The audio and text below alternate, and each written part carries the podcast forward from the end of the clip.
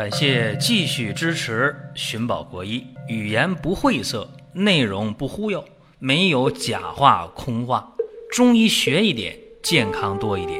寻宝国医，求医不折腾。下面说几个微信公众号：蒜瓣兄弟、寻宝国医、光明远。各位在公众号里，我们继续缘分。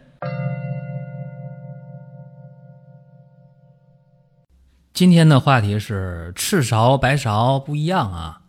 一到了夏天，大家说这芍药花啊开的是特别的漂亮。那芍一开呢，就有白的，就有红的。那红芍呢，就是赤芍呗；那白芍呢，就是白芍药呗。记得大家呢曾经学过姜夔的《扬州慢》啊，念桥边红药，年年知为谁生。这个红药呢，就说的红芍药呗。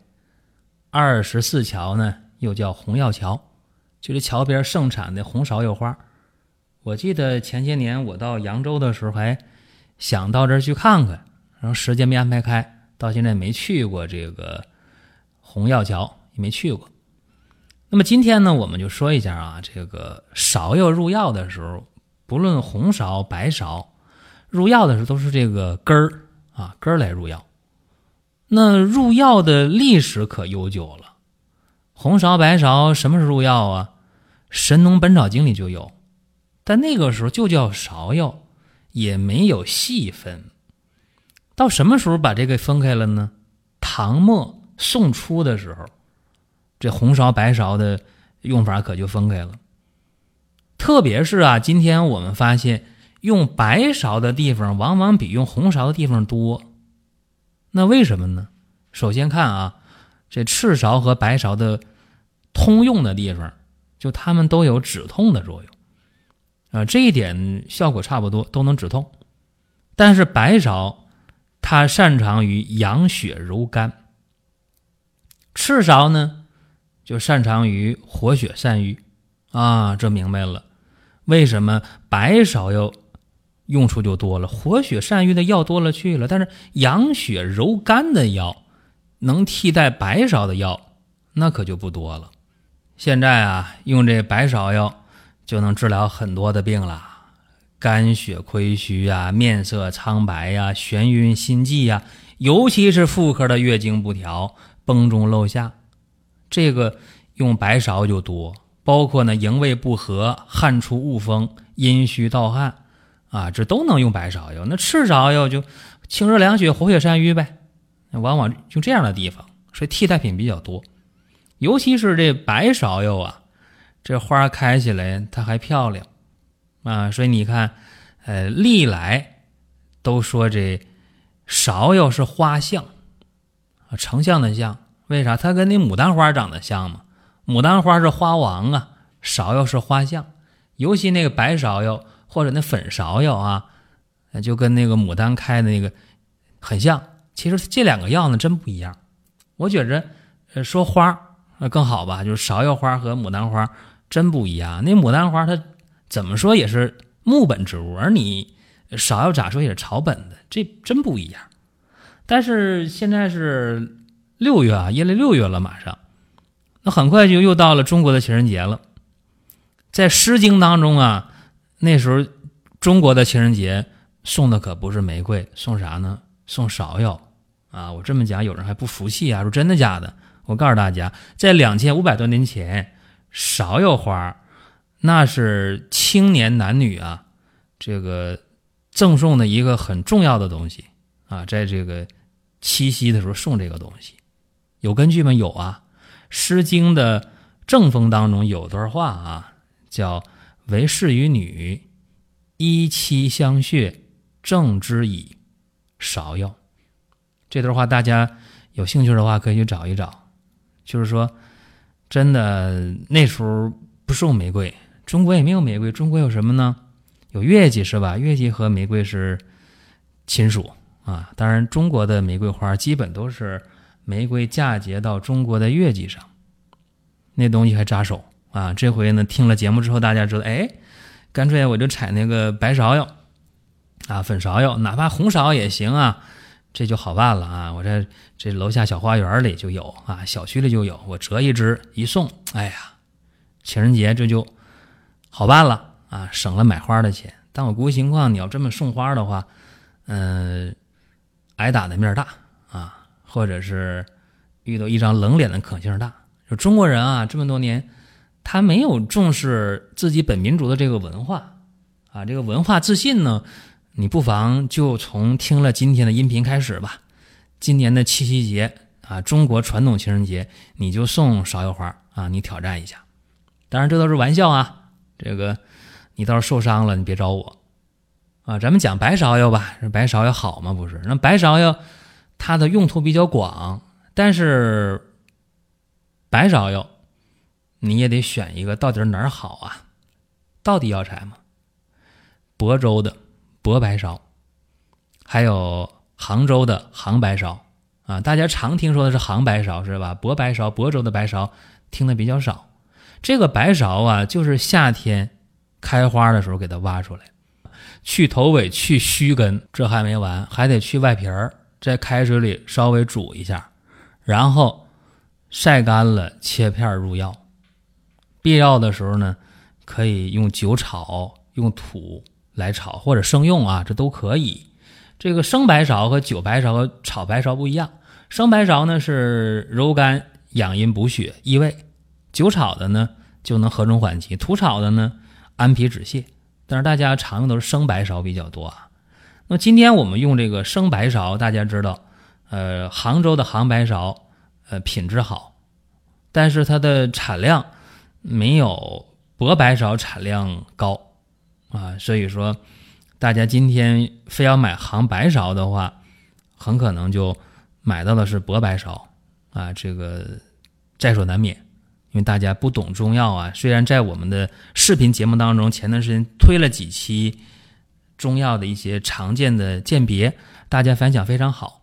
当然，我也希望有时间和精力，我能再给大家录一些这方面的东西啊，让大家多去了解，呃，什么样的中药是道地药材，什么样的中药是高品质的药材，这是我下一步呢要给大家去做的。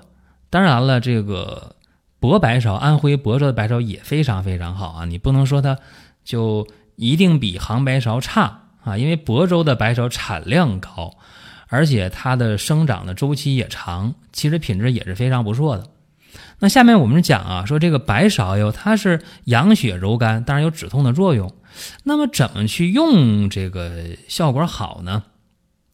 在这我说一下啊，呃，芍药它是。味道是苦的、酸的，性药性呢是微寒的，养血柔肝止痛。在用这个勺的时候，你看那个肝气不和呀，就出现了胸胁的疼痛啊，就是说这个一生气吧，肝气瘀滞啊，两边肋叉、两边肋骨这就疼就胀。其实这个时候白芍就特别好啊，你配上香附啊。枳壳啊，吃上，你这两肋就不胀就不疼啊！注意啊，白芍药、止窍、香附各五克泡水喝。就你生闷气啊，两边这个肋骨胀啊，女性乳房胀啊，那就这么用，非常非常好使啊！比方说咱们平时啊用那个逍遥丸，这里边就能找到刚才我说要的这个影子啊，效果非常好。包括呢，我们有一些慢性肝炎，这些患者啊，或者是病毒携带者、乙肝的、乙肝携带者的这些朋友，如果你平时两肋胀痛，隐隐约约的就疼，那你就用白芍药五颗，粳米五十克。啥是粳米？北方产的大米呗，叫粳米呗。用这个。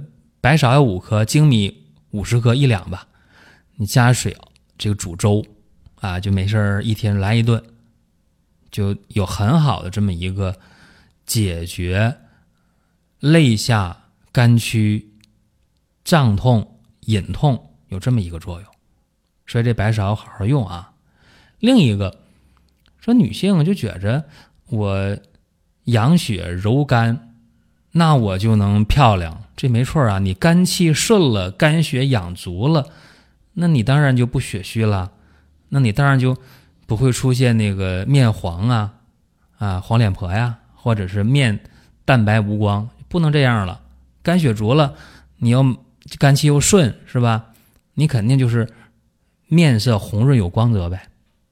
所以咱们在太平惠民合剂局方就有一个方子给大家得提一提四物汤，这里边什么呢？白芍、熟地、当归、川芎，对吧？干嘛呢？补血调经的呀！啊，各位平时也可以用啊。咱们出现一些月经量少，或者有人月经量多，总有血块、痛经，那你就可以用这个白芍、熟地、当归、川芎，你可以各用十颗。再加俩大红枣啊，你就煮水就喝，往里放两朵玫瑰花，那就更好了。代茶饮呗。你说这味道不太好，不甜，来点冰糖啊，来点红糖都可以。所以你看啊，养血、柔肝、止痛，顺带着调经，顺带着美容，这白芍药你不可小看。当然了，大家会说啊，你这个白芍再好，是不是？它对女性调经的作用，就能达到鹿胎膏那么好呢？应该说有差距。为啥？鹿胎膏里边的成分啊，它是血肉有情之品，是鹿胎啊，而且有人参来补气啊，气血生化有来源，血肉有成之品补的又快，所以说这个力量不太一样啊。当然了，价格也不一样。你用这四物汤自己来做，那肯定相对便宜啊，起效也慢，重一点的也不太管用。但是鹿胎膏的不一样，起效比较快，当然在价格你能接受的前提下，那鹿胎膏肯定要好啊，这是一个事情。另外，我们有些朋友啊也有这样一个要求啊，他就问，他说我这个身体情况啊，我也不着急，我就慢慢补啊，我能不能就来点四物汤平时用？女性可以啊，真的，你长期补的话真行啊，川芎、熟地。当归、白芍各十克，再加上大枣，再加上玫瑰花，两个大枣，两朵玫瑰花，加点红糖，哎，这可以。还有一个啊，我想在今天说一下，就是白芍药，它用的特别的广泛，尤其是在清朝以后吧，或者说叫近代。调补的方药当中，用白芍药的远远的超过了红芍，就那赤芍药太多了。就在清宫医案当中啊，当时的张仲元给慈禧呢开过一个调肝和胃的膏方。这个方子我们今天一看啊，里边用党参，用杭白芍，用金石斛，这干嘛呀？调肝和胃。这个调的是什么？肝阴虚，脾胃不和，所以今天啊，大家在出现肝阴不足、脾胃不和的时候，不妨也可以这么用。我们今天的内容呢，主要就讲到这儿了。大家知道了，再等几天到七夕节的时候，不一定送玫瑰了吧？送芍药花，更知道了，在夏天里可以把这芍药花的花根儿啊处理一下，可以入药。用来解决一些比较实际的问题。大家在节目之后啊，可以在音频网站和我们留言互动，也可以关注我们的公众号，提出你的一些要求和想法。然后呢，有什么想让我们去讲的，会帮大家去选一选。多的不说了，各位，下一期节目接着聊。下面说几个微信公众号：蒜瓣兄弟、寻宝国医、光明远。各位，在公众号里，我们继续缘分。